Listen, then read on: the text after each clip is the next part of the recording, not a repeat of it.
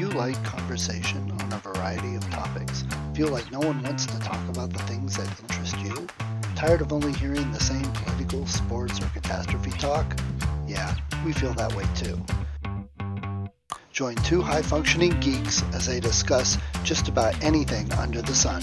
We can't tell you what we'll be talking about each week because we don't know where our brains will take us. It will be an interesting conversation though, so hang on and join us. Here comes the relentless geekery.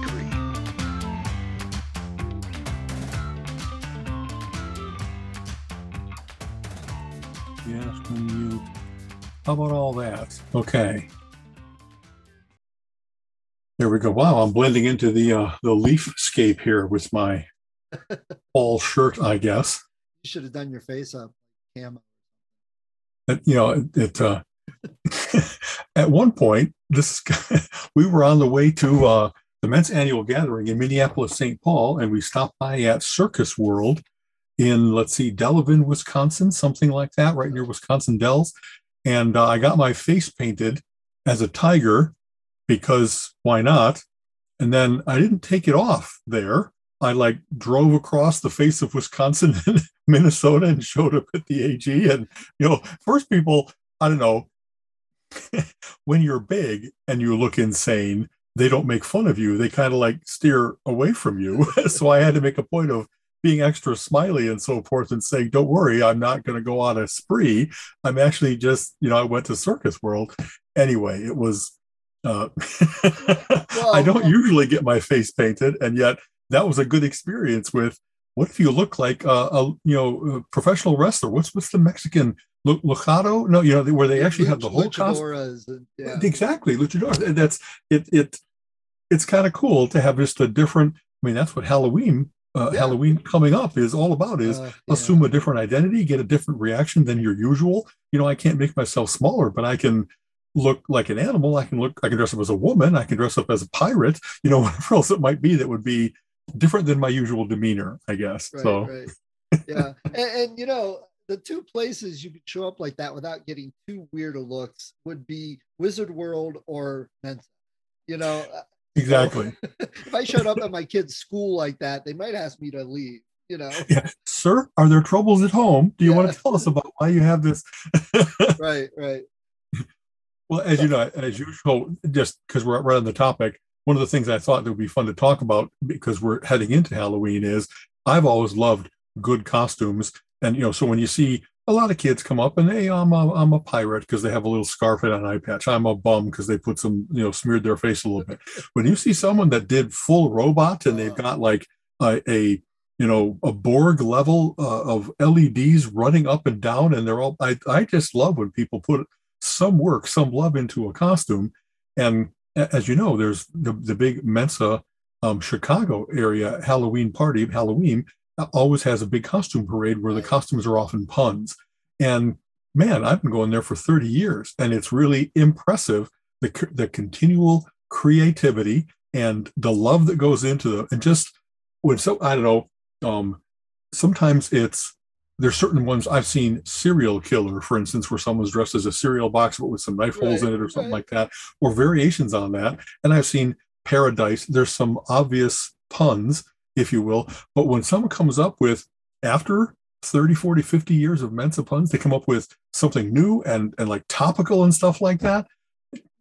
I I love those. They they had uh like one of those, especially for the geek crowd, someone dressed up as a uh, Klingon and had all of his, uh, you know, gear, his tackle box and his fishing pole and stuff like that. And he come up, you know, I am Fisherman's Wharf, and and I just, you know, there's a certain crowd that wouldn't care about that, get that, but it had a wonderful explosion of laughter, and so I, anyway, there's there's some legendary ones. I there, I remember there was one with like someone dressed with um, all kinds of hair all over him and a hypodermic, and that was a furry with a syringe on top well, the puns get more and more elaborate and great. Yeah. There were a group of, I'm trying to think what it was, 27 different people that came out on stage and said, I'm Sybil because of the multiple person. You know, they just, I, like I said, I have certain favorites. I'm, I'm, uh, Colleen and I have dressed up, you know, before we knew each other, we often dressed up but liked each other's costumes. And that's one of the ways in which you can get an idea of wow, that person's really Right. amusing, smart. You know what I mean? They're bold. Sometimes you wear a costume It's like, wow, that's not flattering. That's, you know, I guess you're going for the laugh. So, you know, when I dress up with just a diaper on, that's a lot of me out there. You know what I mean? there are definitely some brave people that you wonder about sometimes. And what you were saying about the costume, you know, that we went to a hobby, was it a hobby lobby, I think, uh, Okay. down like towards Canton. Yeah. And they had a whole cosplayer section. It had certain paints and glue and the rubber and the foam vinyl that you could cut in that. And I was like, that is the coolest thing.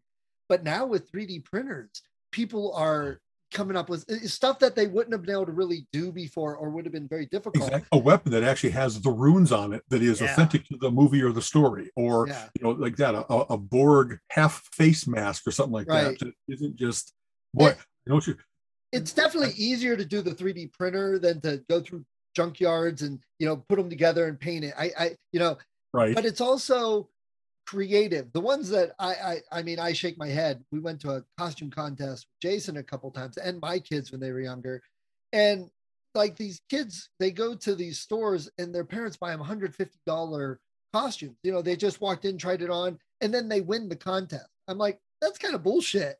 These Oh, other kids spent hours on their costume, and it's so cool. But oh, the same thing everybody else has. Yeah, A- a- you know, as you know, it's not. Of course, it's not only Halloween and Mensa. At, at every comic book convention that I go to, there's a huge cosplaying contingent, and I love that. And often, you know, they'll have the big.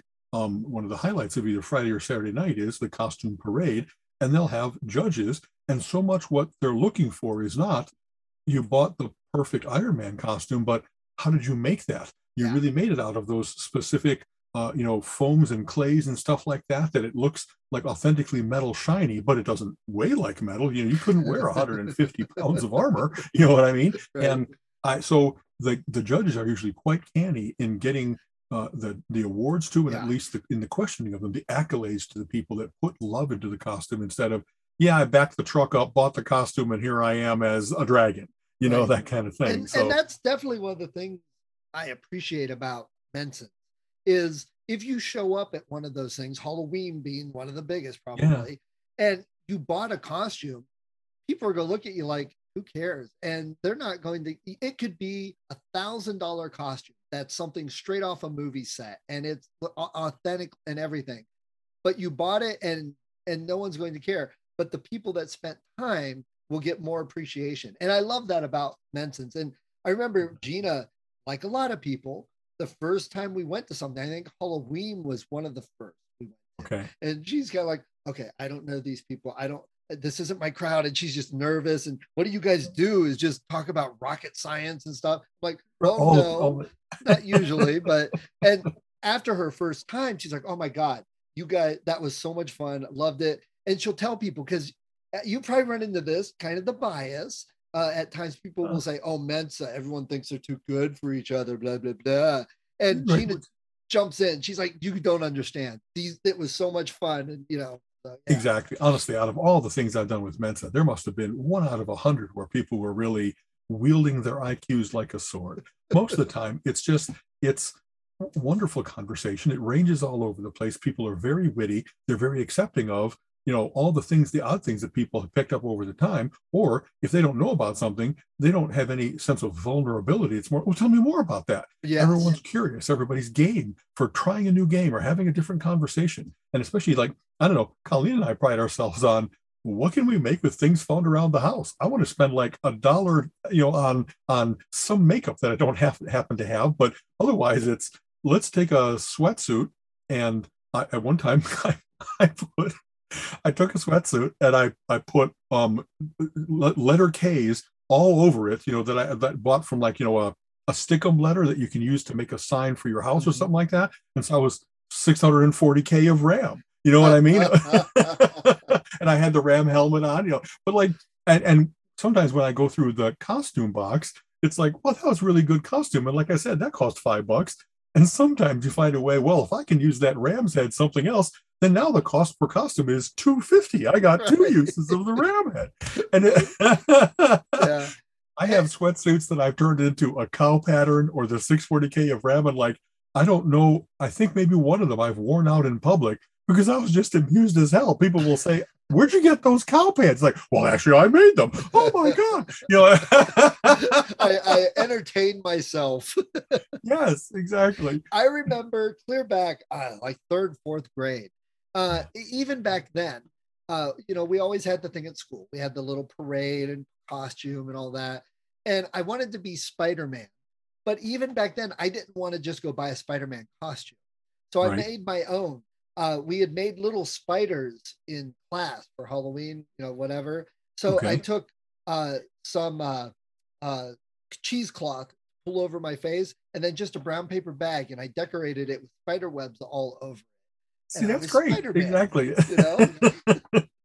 Especially, you know, I've been to not only, of course, Mensa Halloween parties, but others where uh, then when you like, we aren't the only people that appreciate puns. And so when I showed up as, um, one time I dressed up as a big Viking and I had a Sigma on my chest. And so I was a Thor sum. You know, I stood out like a Thor sum. And some people got it and others they had to even be explained you know they don't know that sigma is a summation symbol and stuff like that. But then when they got it it was like well that's pretty cool. You know out of two things you made a costume. Instead of having to do full pirate or full robot or full right. star wars action figure type stuff you know? So i've always gone for that i guess. I i'm not i've never been a great artist but i'm a great caricaturist because i can look at something and say if i'm going to try to portray elton john and there's games that do this you know the who what where type games where you have to draw this thing, this person in this place doing this thing. Well, I'm not going to try to make a, a, a, person that looks like Elton John.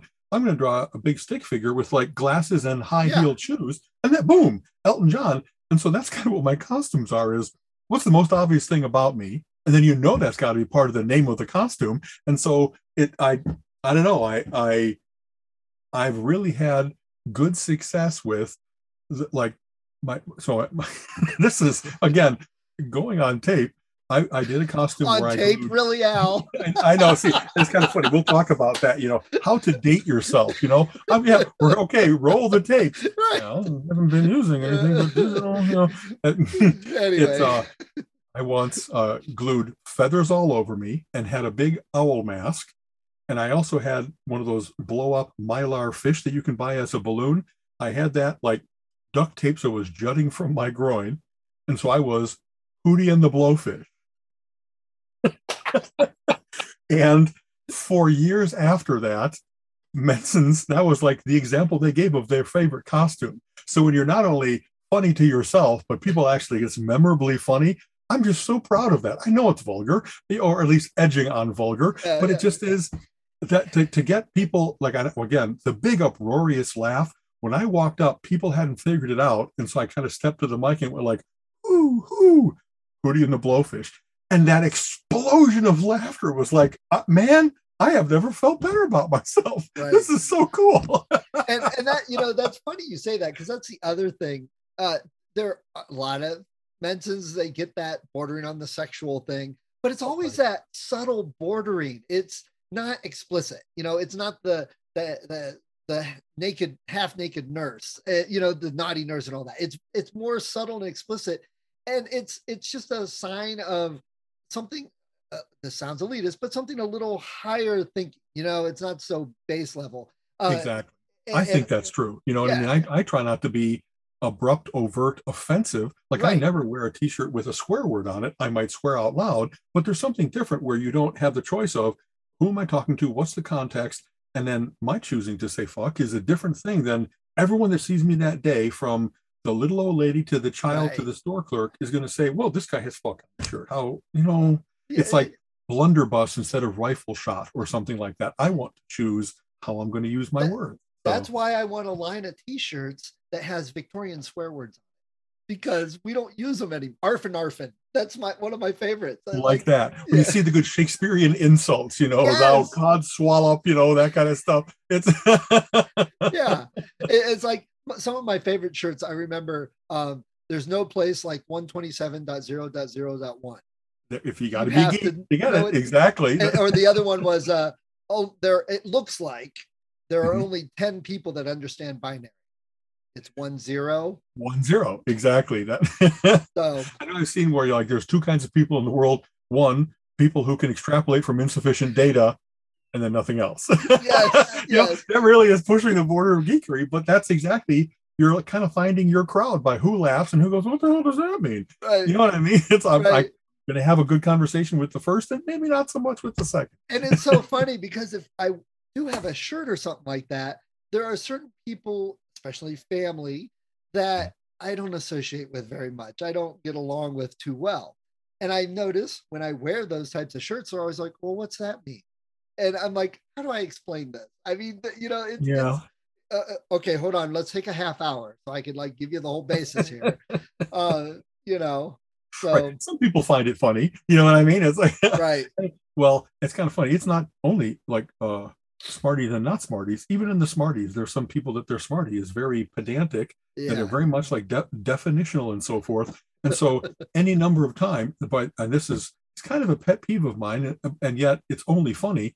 Like when you tell a joke, and part of a joke is it's not meant to be literal. It's meant to be a little variation on what was being talked about. There's a different use of the word, so right. it's paraprosdokian. And you start off in a certain direction and then make a left turn. And when someone insists on saying, well, the reason that joke isn't valid because um, a tick, you know, there's there's like, uh, what's the difference between you know lawyers and and you know blood, blood ticks, you know, blood sucking insects, without going into the exact joke, and someone then jumps on, well, as you know, uh, ticks aren't insects; they're arachnids, and it's like. Wow, you not only managed to not get the joke, but you're trying hard to spoil it for everybody else. Yes. You could just listen to everybody else and pick up on why it's funny instead of insisting that and and that kind of dissection or that kind of i don't know man it i i you know there's certain people that whenever you know that they're literal and so there's a little bit of playing a game with them you know what i mean if you're going to talk about a certain topic that you know they know something about and they're not going to be able to resist then offering what you know they've talked about before and so there was one guy that it was about hot and sour soup and if you said hot and sour soup at any dinner they launched into their story about hot and sour soup. It was a response button that you could push. And it was like, this is, I kind of thought that people weren't like that, that they go from context or they go from, has everybody else here already heard my story and therefore I don't need to repeat it? But they're not. There's a certain, I don't know, maybe it's along the spectrum. Maybe it's that, that they are uh, insecure in um, creation and one off type things but they know if they've told a story that did get a certain amount of laughter, that like a, any stand-up comic, you know, do you have your tight 10 that you know these are your surefire good lines? And if you have to improvise, it automatically kind of throws them into a I don't I'm not as confident. I'm not as witty, but I'm just having to create things instead of I've I've had a chance to perfect this, to tighten it up. And and I don't know, I, I feel I feel kind of bad for reciters instead of improvers because most of the world kind of calls on you to be an improver. You know what I mean? Right, You're right. always bumping into situations that you don't know what to do next and keep trying to slot things into a pattern. It it's a very limiting thing to me. And we've talked about this before. When I speak, I don't recite. I tend to have an outline and I speak to it. And I have so much stuff that I want to say that it never comes out the same way twice. But but it doesn't come across as fragmented. It comes across as wow, um, that framework is enough structure to hang the entire talk on without having to be okay i'm going to start reciting and then if i get interrupted oh i'm jarred and i have to come back to where i was and and i don't know some people recite where it's still very very smooth and you you don't know that it's until you see them like two nights later and it's exactly the same act you don't realize that even the pauses even the little spontaneous quips we're like waiting for that to happen. Yep, yep, yep. And I, I, don't know. I just I tend to not have as much respect for recitation as I do for, and I'm not as good at it when I've been in productions like the Mensa show or something like that, and I really had to recite somebody else's lines. I don't mean to hurt their feelings, but once once in a while, often I would come up with, you know, there's a better line here, but I don't want to throw off the scene because the scene counts on you get on the train and you ride the train and you get off at the end. And if I go onto a sidetrack here, literally and figuratively, um, I've just spoiled this segment of the show. And yet, uh, my mind has always been blessed to like have those a whole bunch of choices to make. And then when you say one, it's because you thought, what is my context? What could be the wittiest? What have people heard before? And you're, I'm always trying to like, I don't know, make myself laugh build on what I've done. You know, yes. I often, if, if, people that I hang out with, I'm like, okay, I'm sorry if you've heard this before. And if enough people say, yeah, we have, it's be like, then let's move on. you know, I don't, I don't need to I, say it one more time. I definitely get looks from my family because I make myself laugh quite often, but they look at me like, what the hell was that? It's like, okay, well, they, have right. kind of gotten used to it now. And yeah. you were talking about the people in Mensa, and I've made the observation that if you take any large gathering of Mensa and you like squish them all together into one person, you would have somebody with super autism because just about everybody has some little quirk and ex- eccentricities and ticks and this and that that would fall very high on the autism spectrum scale, but they don't have enough of them to be completely autistic. But everybody has like three or four different ones. so right. it's a super interesting time at sometimes because you get the, the personality quirks uh, from just about everybody. It, it's like you know who uh, is going to like want to discuss something very strictly. And you know somebody who's joking on everything and you know somebody who's into the games you know? And that's the right. thing that a lot of people don't understand is mensa isn't because we can memorize history and we have all the dates. There are people like that. I'm not one of them uh, i know general you know but nor is just knowing the dates really funny and interesting it's like anyway what you make yeah, of it you know what yeah, i mean so, yeah so you know they, they don't get that the the IQ part of it, there's different layers and levels of it that different people have different things they're smart in. Uh, yeah. Just like, you know, I could be a fast runner, but maybe not a strong thrower of a football. That kind of thing. I'll tell you, I, I, this is a story that I told early on in my Mensa career, but I've stopped telling it as much because because I've said it too many times. I, my early Mensa meetings were very exploratory. You know, even though I knew I was a smarty from early on, I didn't discover Mensa until like the mid 70s. And I didn't really, I dipped a toe in with like when I, I went downtown because there was a specific monthly meeting on chess. And I was really into chess and, and into crypto zoology, which you know, your uh, Colin would be very happy yeah, to hear yeah. that. Yep, I was into it early on too. But and, crypto means more than just Bigfoot. Uh, that's, that's animals in areas. Yeah, yeah, you're right. So having said that, I remember going to a Mensa meeting and it, it was like, I also had no idea what it was going to be like. You know, is it going to be okay? Everybody share your big IQs and let's all you know compare our.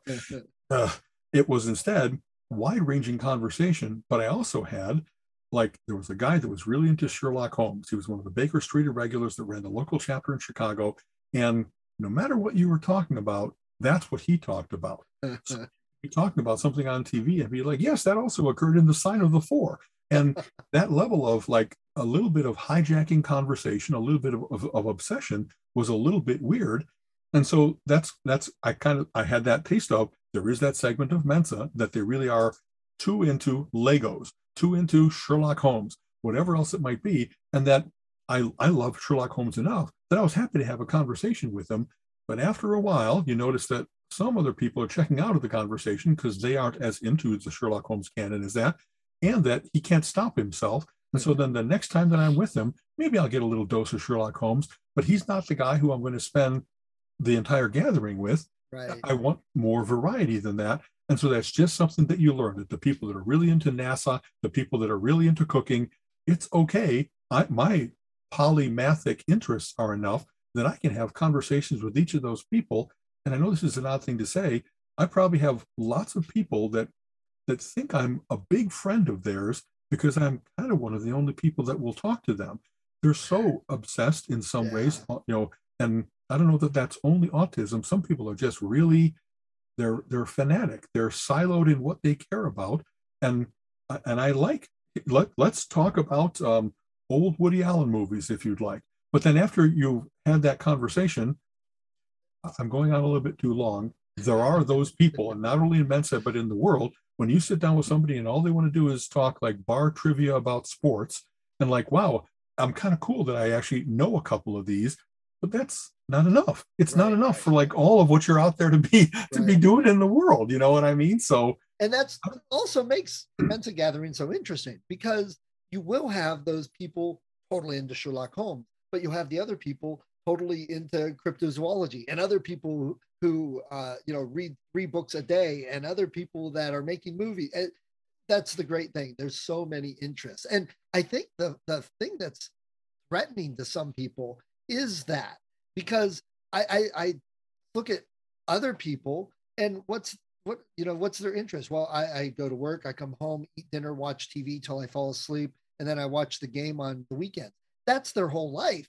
And man uh, most of us would like kill ourselves like oh my god i'm so done with this life you know yeah well that, that early discovery about mensa was that especially you know i really am i am so curious about everything that going to a place where you did have i don't care about having a dozen different obsessive people if i get a wonderful conversation with each of them, I'm still, wow, I, tell me more about Banff Canada. Tell me more about submarines. It just, yeah. I love that kind of thing. And, it, and in fact, the, um, some part of one of my superpowers is um, in a in a crowded place instead of my having to tune in on a specific conversation i can kind of go into full receiver mode and kind of catch all of what's being said and i can jump in and out of various different conversations or pull in a thread from what somebody just said to kind of get them to come into the group because I try to be very welcoming. It isn't only a series of one-on-ones. It is cool to have everybody at the table talking about it, and and there's a, a flow to it, you know, of, of how things go in and out of what you're talking about. The people that insist on bringing the conversation back to only one topic can be disruptive to that. But otherwise, it's kind of cool. I was trying to be an orchestrator of everybody has something to offer. You know, tell us more about you have an Abyssinian cat. That's not a common cat breed. And they would sometimes there'd be a little start where they go, wow, I didn't realize that he was listening. And one Mensan actually caught that and kind of called me on it, Helen Cupper, where she could tell that I was really picking up on all these little pieces. And I kind of gave her that shy smile of, this is kind of funny. What she said was that I was the least autistic person that she knew. and so that's funny because you and I have talked about where we might be on the spectrum. But actually, I guess I have that ability to go wide or narrow focus instead of only being the one or the other.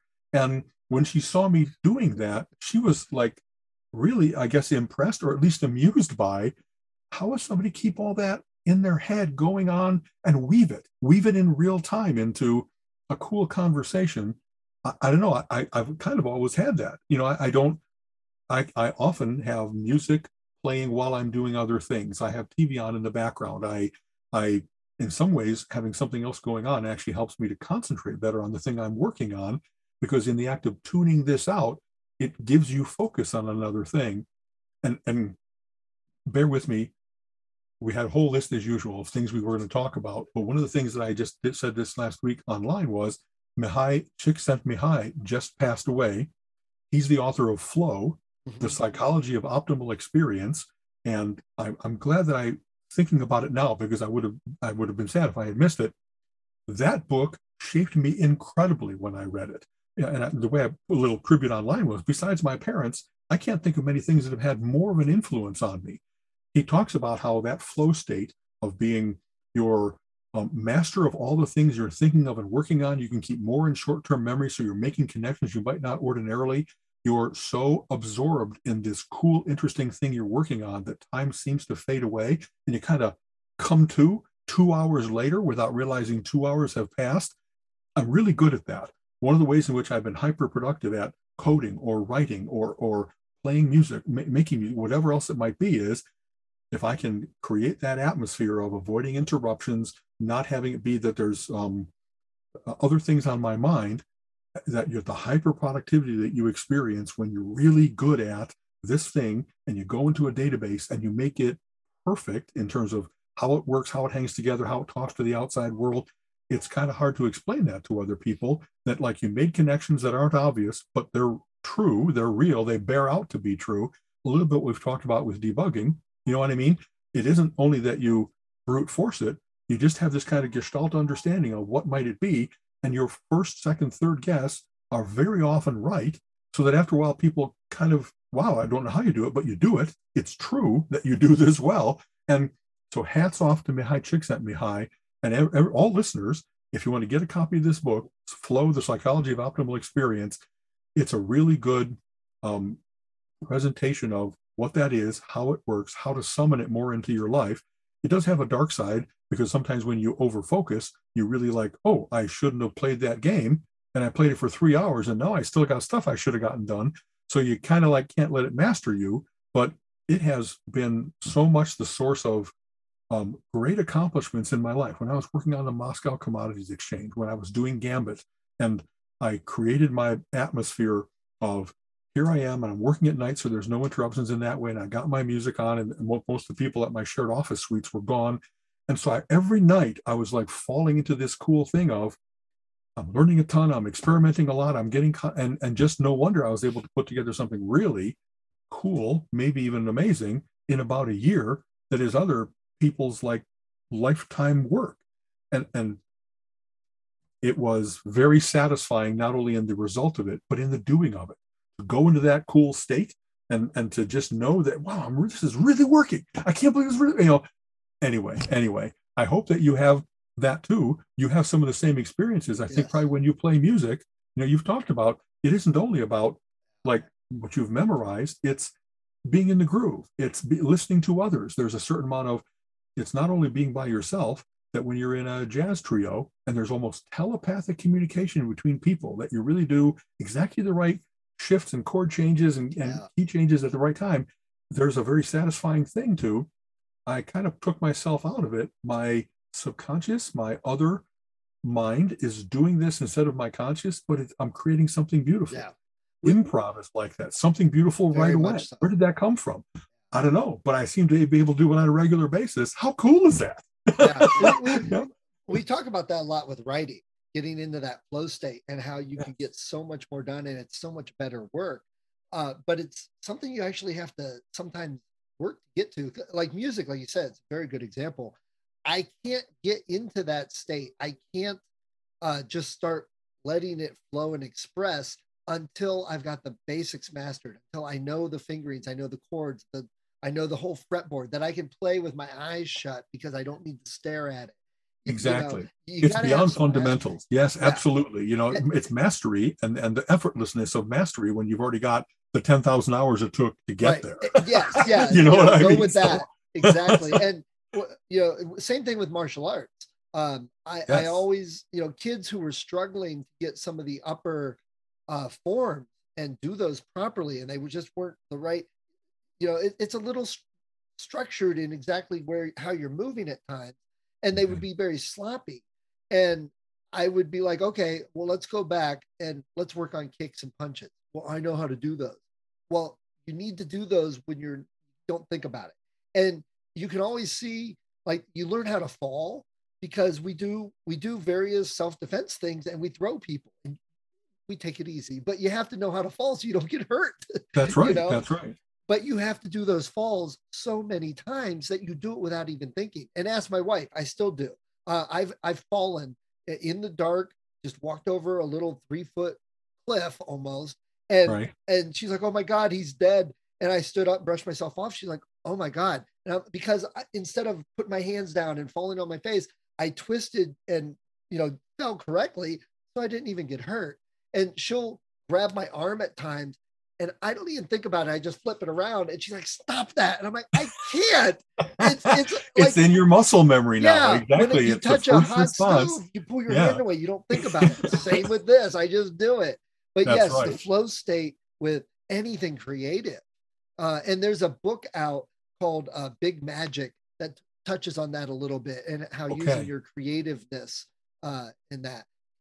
But uh, well, okay. So I was going to real quick make a comment uh, you're uh, high on the spectrum for camouflaging. You hide all your autistic stuff. That's your high spectrum.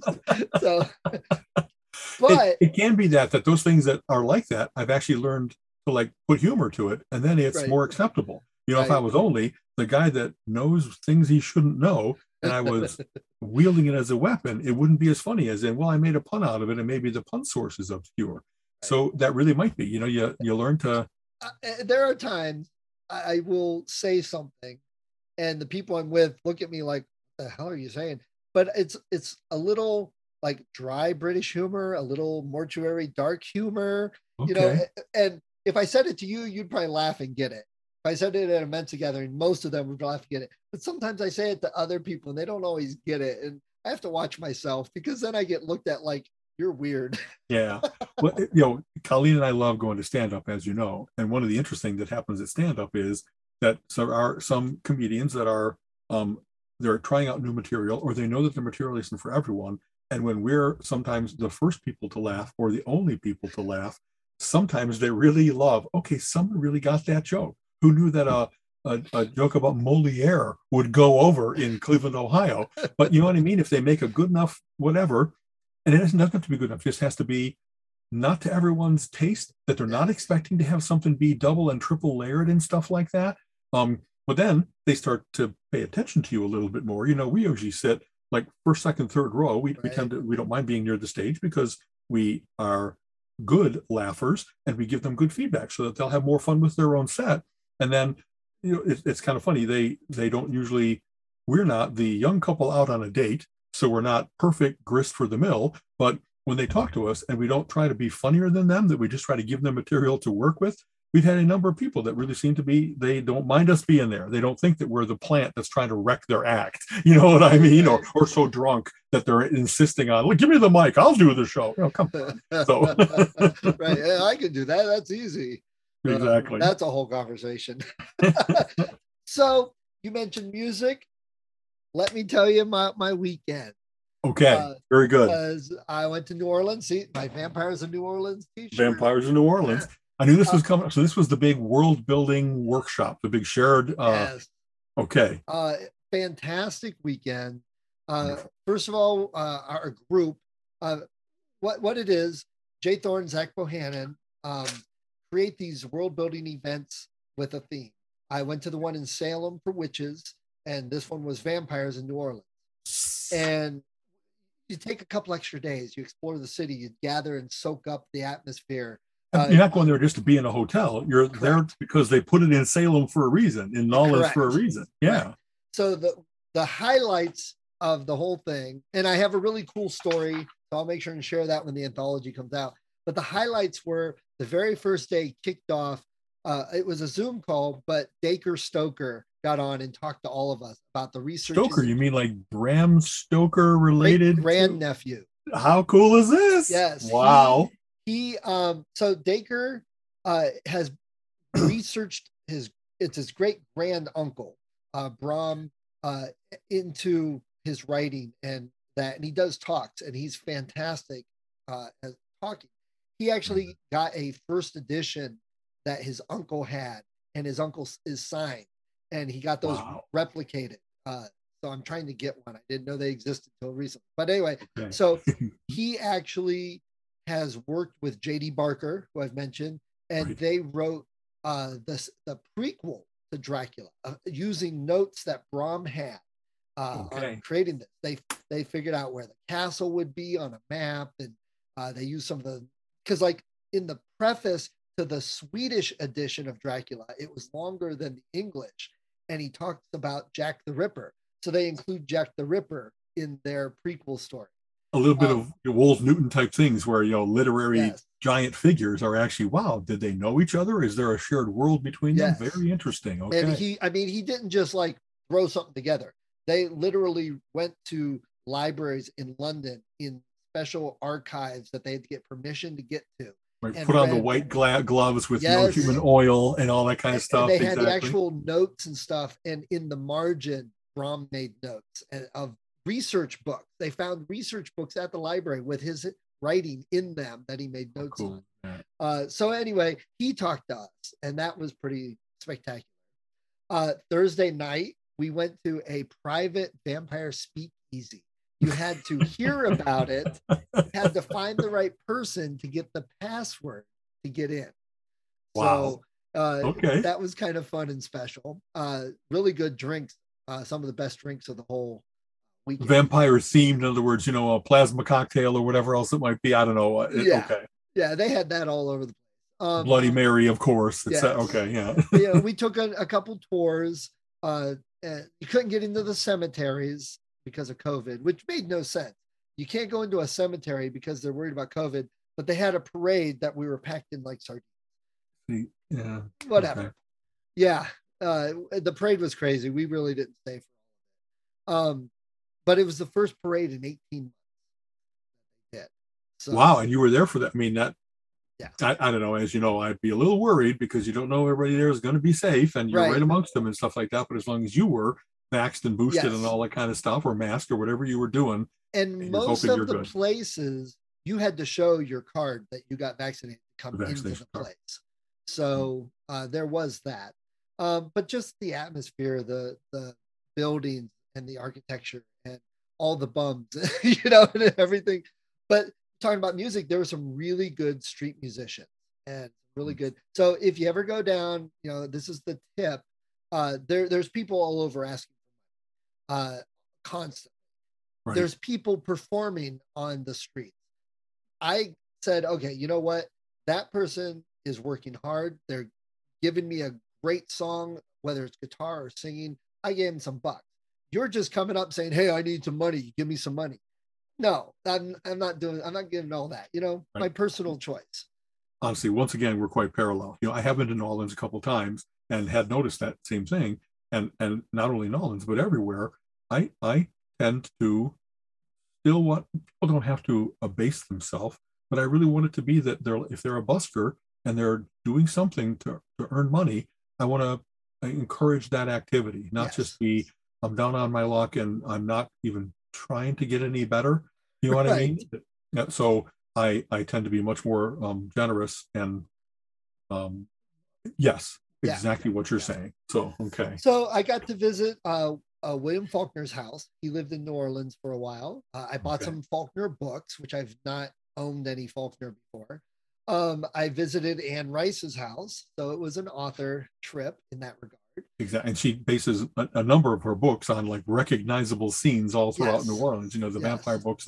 Anyway, okay, And the other fun thing for me was I got to visit some of the places uh, they use for settings in NCIS New Orleans with uh, Scott Bakula.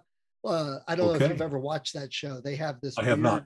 Okay, they have this weird um, entrance to their um, headquarters, okay, and I went to the spot, and I'm like, "Oh my gosh, that's it!" I took a picture of it. right, very recognizable then. Okay, Yeah. yeah, And I looked through the grate. It, it was just somebody's parking for the apartment. So they always filmed it so you didn't see that. So it's interesting because you think, you know, oh, I go through here and there's the office in it. No, it's not at all. It's not connected. it's only the fronting. Exactly. so uh, that was fun. And, uh, you know, there was other sites. I got pictures where they filmed some interview with the vampire. They did the third season of American Horror Story in one of the houses.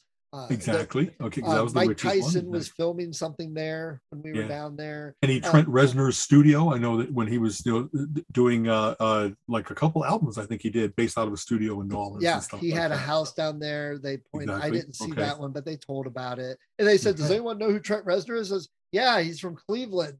You know, geez, oh, exactly. was at the Foundry, and exactly, you bro- kind of broke out of here. Exactly. Yeah, So, yeah. So it was a good weekend. Uh, I'm excited. Uh, we've got a lot of good stories. Everybody is excited to tell. So Okay. um, good vampire stuff. And I picked up way too many books. Uh, I said, well, I need to do some good research because I want to do vampires and voodoo in my story. So I really do need these 17 books because you can't get sufficient research unless you have 17 books. exactly. Yeah. So I, I'm I'm hope you don't mind. I'm I'm kind of I'm very curious.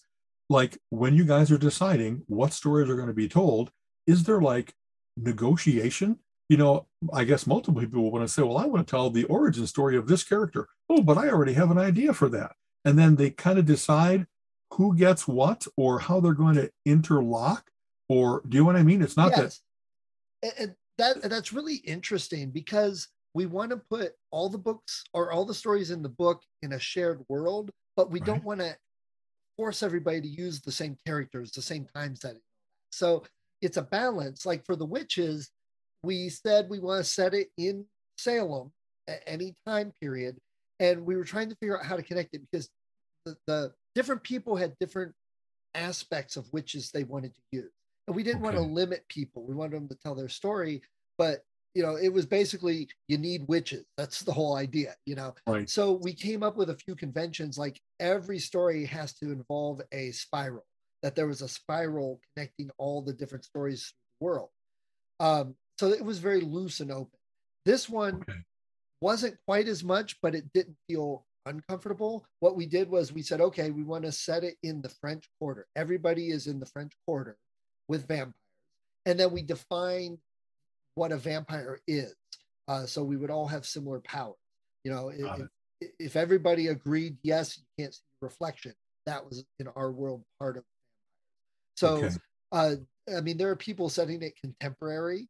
That's in the 2000s. Mine is like 1700 uh, is when mine's taken. And with vampires, you can do that because they are indeed immortal, you know, right. practically. And so you, you're, there really should be that there's a, a procession through time or that there's things that happened in the past right. that might still impact now and generationality and stuff like that. Right. Okay.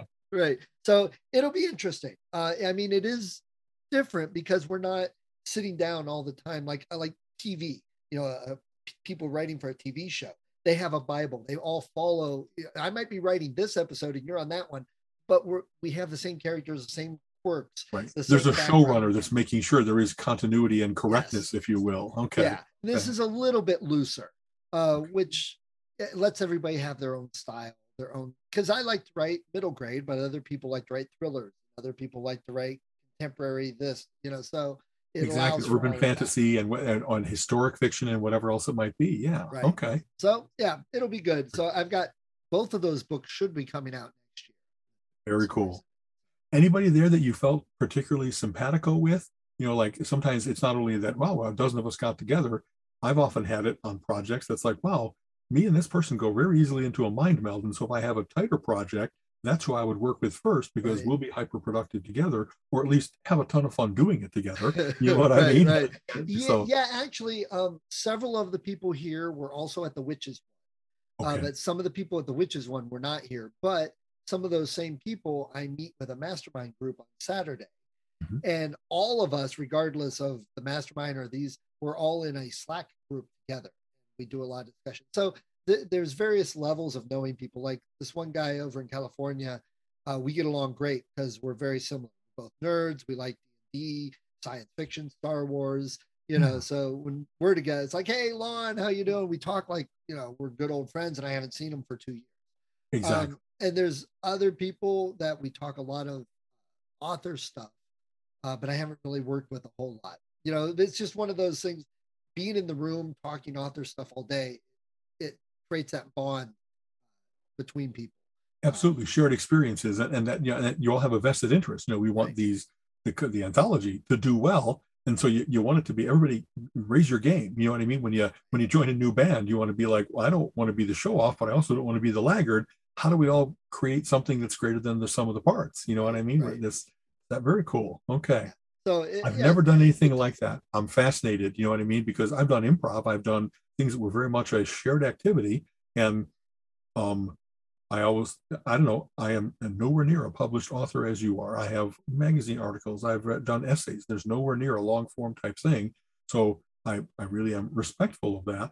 But, but then also to see the confidence that comes from it's not only me writing by myself, you're kind of like opening the kimono to who else you're going to work with and what your writing style is. And the the ideas, like we talked a little bit about this, it isn't that you have a a shortage of ideas, and the ones you have, you got to hold on to diamonds. It's more like, well, I have so many ideas going through my head like a meteor shower that I kind of got to pick the ones that are the best out. Right. And sometimes it's in the act of talking to others that you'll see which are the ones that really immediately got somebody else's attention, and which are the ones were like, huh, that didn't that didn't land, that didn't resonate. Oh, so yeah. maybe I, I know that one of the conventions for writing is knife the baby. You know, the thing that you think is just so precious and so perfect maybe that's where you're blindest about your own self review and that you really might need to have feedback from other people. Yeah, so definitely. Uh, better authors figure that out. Wonderful. Now, congrats. Was, that's too cool. Okay. there was a uh, vampire boutique down there. Um, okay. And the lady that runs it was going to talk to us, but she just had knee surgery and she just wasn't up to it. But uh, a lot of good stuff in the boutique. I emailed her and explained who I was. So as an Easter egg in my so my story is going to involve Marie Laveau's zombie army that's controlling the French Quarter. And okay. I'm going to use the character uh, of this lady that runs the boutique. She let she's going to let me use her name. She wants to take over the French Quarter, so she makes a Faustian deal to raise vampires to fight the zombie army. Uh, that's basically what my story is going very cool. Thank you for the prelude. That, that's very cool. All right. Yay! you know, right. a, a, quick a quick compression of Nolans. I was down there for a tech conference, and and I remember I might have gotten a view. Like, of course, everybody goes out. You almost like become part of the nightlife because you go out when things are hopping. Well, I went out sometimes during the day to wander the city before the tech conference kicked off, and I stayed right in the French Quarter. And you know what? Seeing the French Quarter in broad daylight, not really as uh, intoxicating as when it's at night and beads being thrown out for various different. And so I was like, wow, this is kind of like maybe a lady of the evening the morning after a little aged, a little not quite as impressive as when all right. the glamour is on from you know the excitement and the alcohol and the night, and and it had a certain like they're cleaning up from the previous night's festivities. So there's a certain amount of trash and a certain amount of urine scent and whatever else it might be. It's like, wow, I, I kind of wish I hadn't stayed here because now I'm getting the behind the scenes view that this isn't magical. It's it's, actually kind of tawdry depending on what when you when you show up you know yeah, what i mean yeah. so we, we did anyway. hear a lot of good bands we went to a couple bars just to hear some bands um, there's a bar down there that is in the oldest building being used as a bar in the country from like 1700 wow. and so that was cool uh, and i did go to a bookstore and i found one of bill's books that i didn't have so i held it up and sent a picture to him and bria I said, I went to New Orleans. All I got was this book. Was this book? well, when, he, when he's got like dozens of books, it's kind of fun to find one that maybe yeah. is even out of print, but there yeah. it is still in this cool bookstore. So right. good for them. Yeah. yeah. So I, have got most of his stuff by now, so it's harder to find. Good for you for going to music. When you're in a, a town that like is made out of music, you got to go to the bars in Austin. You got to go to the bars in New Orleans because that's that's such a great music town. So good yeah. for you, man. Yeah, okay. music is wonderful. That's one of the things I wanted to go hear some good jazz. Uh, yes. and you know, and it's actually hard on Bourbon Street. You have to go to uh, Frenchmen Street uh, for the jazz and blues and all that stuff. Bourbon okay. Street. Th- this is how it was explained to me that after Katrina in 2008, a lot of the old time places that were there left.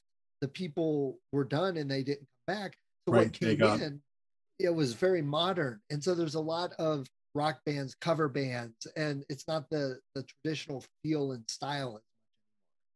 Interesting. I was actually, you know, I was going to ask about that. You know, sometimes cities go through dramatic changes like that, where there's a big fire and they kind of start over like they did in Chicago. There's a big flood, and like you said, people leave, or things that that were are washed away or made at least unusable. And so sometimes seeing those the levels of Troy that got built up over the years, it's very interesting, but can also be kind of heartbreaking with like, man, all my life I wanted to go to, you know, I don't know, uh, this particular on, on Bleecker Street in Memphis. And then just before I got there, they had a fire and burnt out. And it's like, now all I have is the the Rolling Stone references. I never got a chance to go to it. And that's right. that's tough. So right. okay. I did see House of Blues. I did see the Fillmore down there. So that was cool. Okay. Um, I will say advice. Beale Street, by the way, Beale in Beale Memphis, Street, not yeah. Bleecker. Bleecker's New York. Okay. Anyway, uh, say um, the, my advice is when you get there, there's a sightseeing bus tour. It's a double decker bus called hmm. Hop On, Hop Off Sightseeing Tours or something like that. Cool. Just buy tickets. Uh, make it for two days or more if you can. Just because from our hotel we could jump on a bus within a block, and it took us down to the French Quarter with Cafe Du Monde which is big for the coffee and the beignets. And we didn't have to walk. It was only like 0.8 miles. But if you're walking 0.8 miles there and back, and you do that two or three times, you're like, okay, I'm done with this. you know. Okay. So depending on temperature, depending on how much time you have to put into it, you know what. I mean. Just that I, Colleen and I have done things like that in m- multiple cities, or Austin, Toronto, and so forth. We tend to walk everywhere we go, but after a while, you're like, well, if we're going to get the six things done today that we want, right. we I don't want to pare it back to four. Let's find the easy way to get around, and that'll exactly. that'll save us some time. Okay. And I I looked at my Fitbit. I put in 37 miles. Uh, Fantastic. So, Hats off, man. That's great. It's okay. like hiking.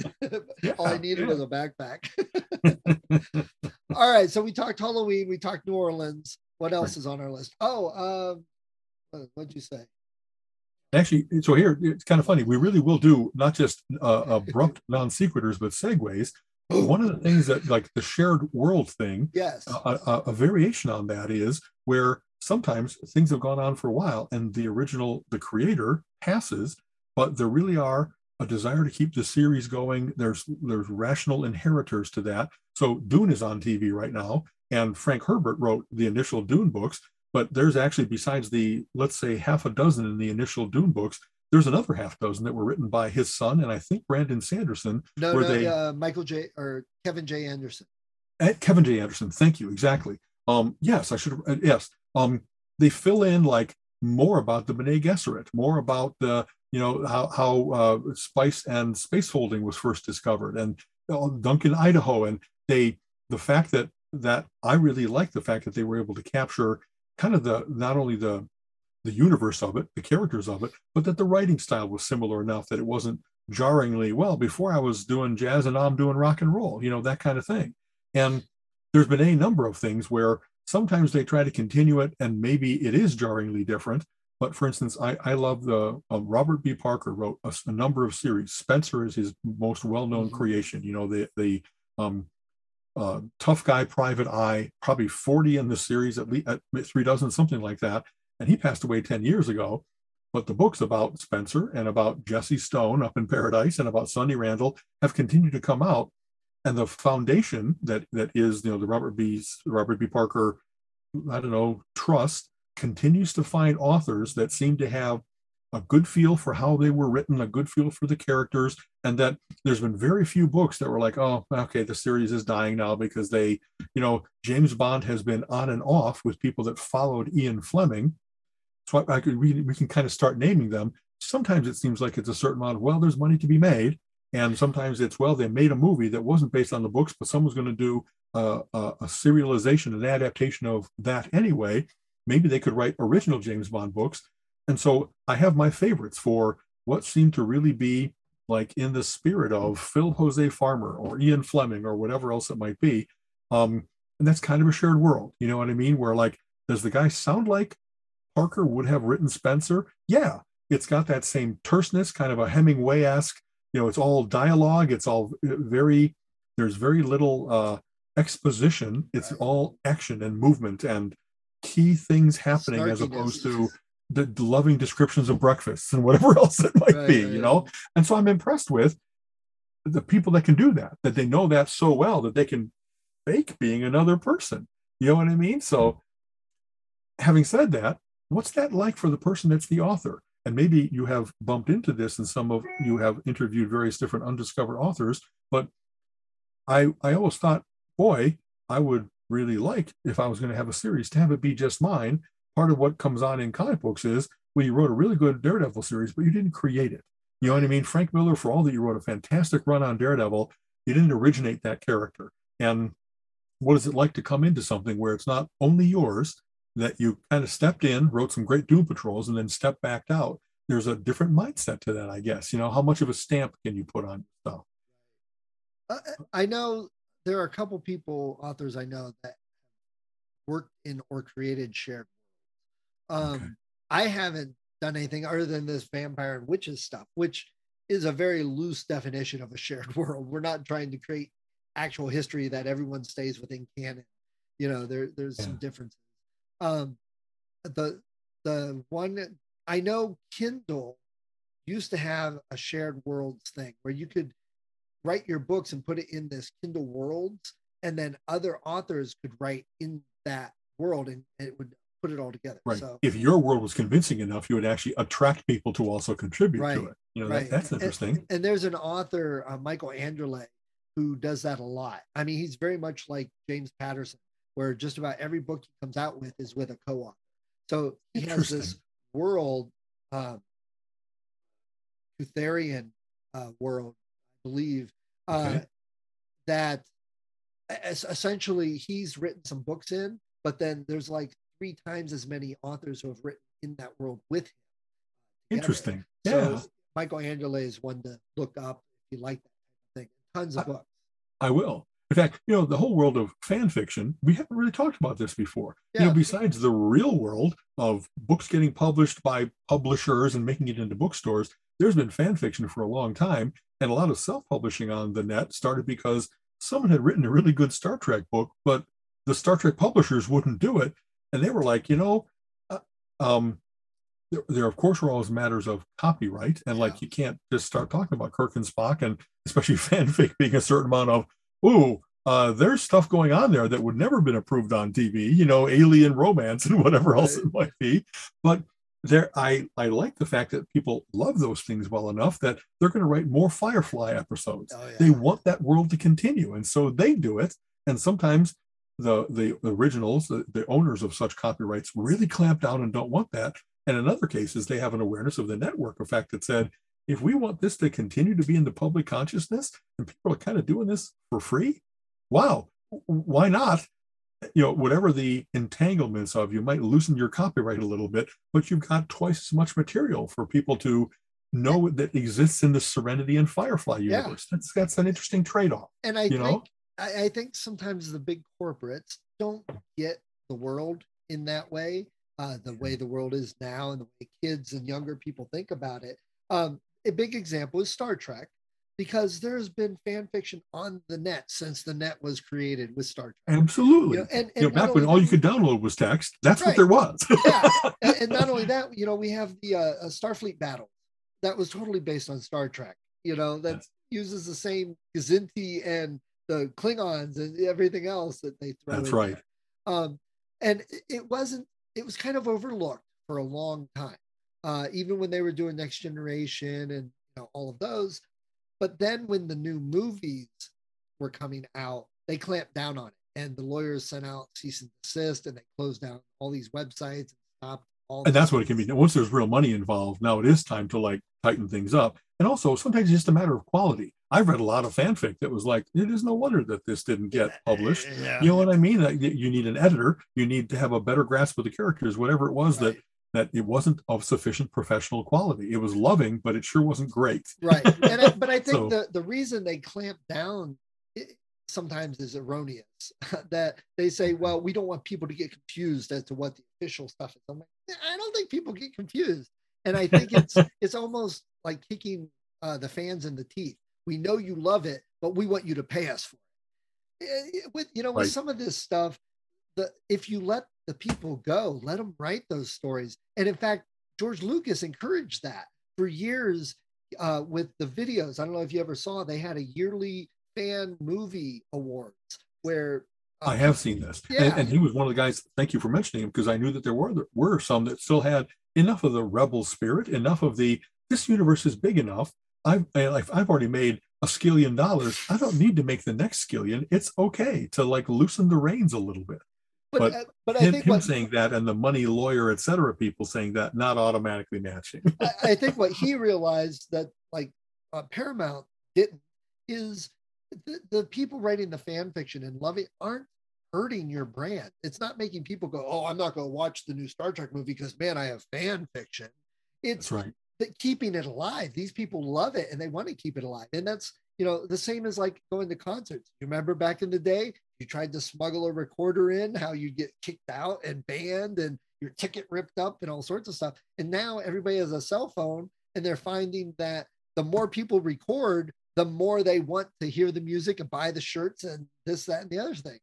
That's exactly so right. It took everybody that. a while to get to that. You know what I mean? And there's been, it hasn't been smooth. There's been all kinds of, you know, um, fits and starts where um, that's not, that's, that's piracy and if you really are not only recording it but selling it as if you're the authorized well, I, you know, misrepresenting is a different. thing. And yeah. that's always what i thought the cases were about. It it wasn't just about that thing exists. It's more are you representing it as if it is the real thing? Yes. could it be mistaken for the real thing if people didn't know any better?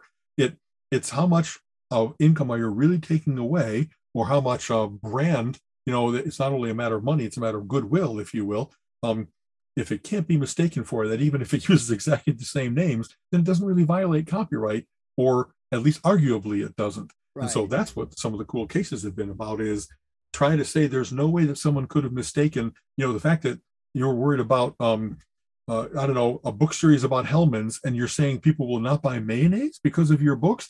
Well, come on, come on, you're being ridiculous. You know what I mean? So, yeah, and, and it's funny because we get people get so higher up corporate get so worried in America about all these stomping on copyright. But you know how many countries there are where they have bootleg CDs you buy on the corner and movies and it's the wrong it's, covers and you know exactly. There's whole streets, blocks, districts yeah. in Tokyo where that's all it is is uh, bootleg. You know what I mean? And not only their own stuff, obviously, it has been that way for a long time. And I I don't know. I'm a big believer in intellectual property. I really want the people that did create it or were instrumental in its in its existing at all. They should indeed get uh, just recompense for that. But then the reason that they have copyright law was because they said, okay, it exists and the author should be rewarded. And at first it was like 17, then it was 31. I'm trying to think of the exact numbers of years. But when they tried to make it, okay, that's going to be for like 91 years, right. three generations of people, that the deal that you make with society, that, okay, now it's in the public domain and other people can make use of your good ideas, the more you kind of break that deal, the more it doesn't acknowledge that society has a vested interest in um, having a good artist community and in participating in that art as well. And the more that you tilt the table towards one or the other, the, the more it's like, well, sure, you're going to have the copyright for 90 years, but I'm willing to bet that it won't last more than 30 because people are going to stop caring about it if even in the act of saying it, somebody's handing them a subpoena. you know what I mean? Well, so oh, you well. can no longer say Heimlich maneuver. They copyrighted it and they enforce it. And it's like, okay, but what are you really? Did they really? I mean, oh, is that? God, yeah, you didn't hear that? You have to call. Oh, I did oh, get this. You'll that. love this, Al. That makes me vomit. You, you have to call it an upward thrust. It's like the Rocky Horror Picture Show. Oh, you know, as as you know, I love words and study of words. And when you find out all the eponymous things that have become like aspirin wasn't always just take an aspirin, it was originally a brand name. Right. Same with you name it, Kleenex, Kleenex. and Xerox. There's all kinds of things. And those were some of the first cases that were about it isn't only like that you want to protect your brand name it's more aren't you proud that if anybody in the world thinks of something for the headache they say aspirin we couldn't get better brand penetration than that right. you know what i mean and so. you know we're talking about the vampires in new orleans here's here's an example of fan fiction and copyright and everything so bram stoker wrote dracula in 1897 uh, he died in 1912 and during his I mean, he was already in his 40s before he wrote that. It wasn't like he wrote it at 20 and lived a life of luxury based on this popular hit. Because during right. his lifetime, it was not that popular. I think uh, I think Dacre said they sold like 2,000 copies of the book. Wow. Which is actually quite a few, but right. you know, not but nowhere near what we think of nowadays, where exactly. it's millions of copies for the Potter books and stuff. Right. And now Dracula is in the public domain. There okay. are go look on Amazon. Just look up Dracula and count how many books uh, use Dracula. Uh, you know this that how many movies they made. Dracula's daughter, Bride, Seven Brides of Dracula, and all that. Right. And it's in the public domain. I can go to Gutenberg and download the full text of Dracula and read mm-hmm. it for mm-hmm. free. But Dacre said since it was published, it has never gone out of publish. So it's still being purchased, still being bought and I saw uh, an annotated copy of it uh, with an intro by Neil Gaiman. I'm like, oh my god, I'm on vacation. I don't want a big ass book and eighty dollars for this, but I'm going to have to look right. that up. You know, because okay. You know th- when you're really into it, that's the type of thing you want to get. Exactly. Like so, I, I just, I, I it, it's a win-win. Everybody likes Dracula. It's still super popular because it's good. And that Disney uh, you may have heard about this recently with Disney. When Disney bought Lucasfilm okay. and all of the Star Wars properties, they stopped paying the authors for the books they wrote. They still sold the books, but they stopped paying the authors. And none of the authors were big enough until Kevin J. Anderson said, wait a second, I'm not getting paid. And yeah. he had the clout to go to what, court. What changed about this that now you should just say cut them off? You know okay. what they said? They said, well, we bought the property, but we didn't buy the responsibility of the contract.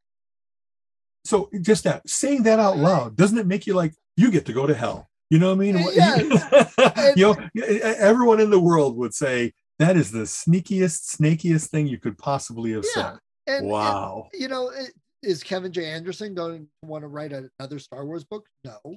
Chuck Wendig wrote some really great Star Wars books in the new canon Okay. Uh, and I heard him on an interview with Jay. He said, "Yeah, I don't want to go do that again. It was kind of miserable to work in that environment." And yeah. it's like, "Hello, you're destroying the property you just paid four billion dollars for." Uh, you know, I mean, that's a great way to put it. It isn't only a matter of them being, if you will, decent people. It is a matter of you you have this asset. Don't you want to retain the value of the asset? Yeah. And part of what you want to do is have every one of those authors could be your goodwill ambassador if you treat them decently. And if not, then they're actually like like everything that goes on with any review on the net. When I don't get my car fixed correctly, it isn't only that you lost my business for the rest of my life, you've lost the 20,000 people that I'm going to be make very well aware of what fucking cheats you are. Right, right. you know what I mean? And I don't know how people don't, especially in this interconnected world, that people just blindly don't seem to care about that. Yeah. And yet, uh, uh, I guess there is some proof that public sentiment is, you know, they got the the attention span of a housefly. They really don't retain from one one yeah. thing to another. And, and, and I think what's sad for me is whoever is in the boardroom looking at the charts and the spreadsheets, it's oh well, this book only brought us in a hundred thousand dollars. That's not enough money to make it worth it. But what they totally miss is that that book then led to a sequel and another sequel, and that book uh, led to kids buying costumes based on those characters, and that book led to uh, you know, I mean, it's it's a, yes. it's more of an there can be things that don't earn as much money but support the things that that's right so that, yeah. i guess that's why i'm not running the corporate boardroom because i'm open-minded about it or something so. well i don't know it's a sad way to close if you will but one of the things i always talk about is when that decision gets done it isn't only that one person said that there must have been 10 other pairs of yes. eyes the lawyers the merchandisers the marketeers whatever else it might be and they all kind of said yeah time to screw these people over. Yeah. You know what I mean? The we, we what's the great quote from Dune? You know, the um, the power to destroy something is the power over it, and sometimes that's what people think is they want to not only have it so they can make use of it and make it better, but now they have the control over everybody else that says if you don't do what I say, I'll just destroy it. I'll take my ball and go home.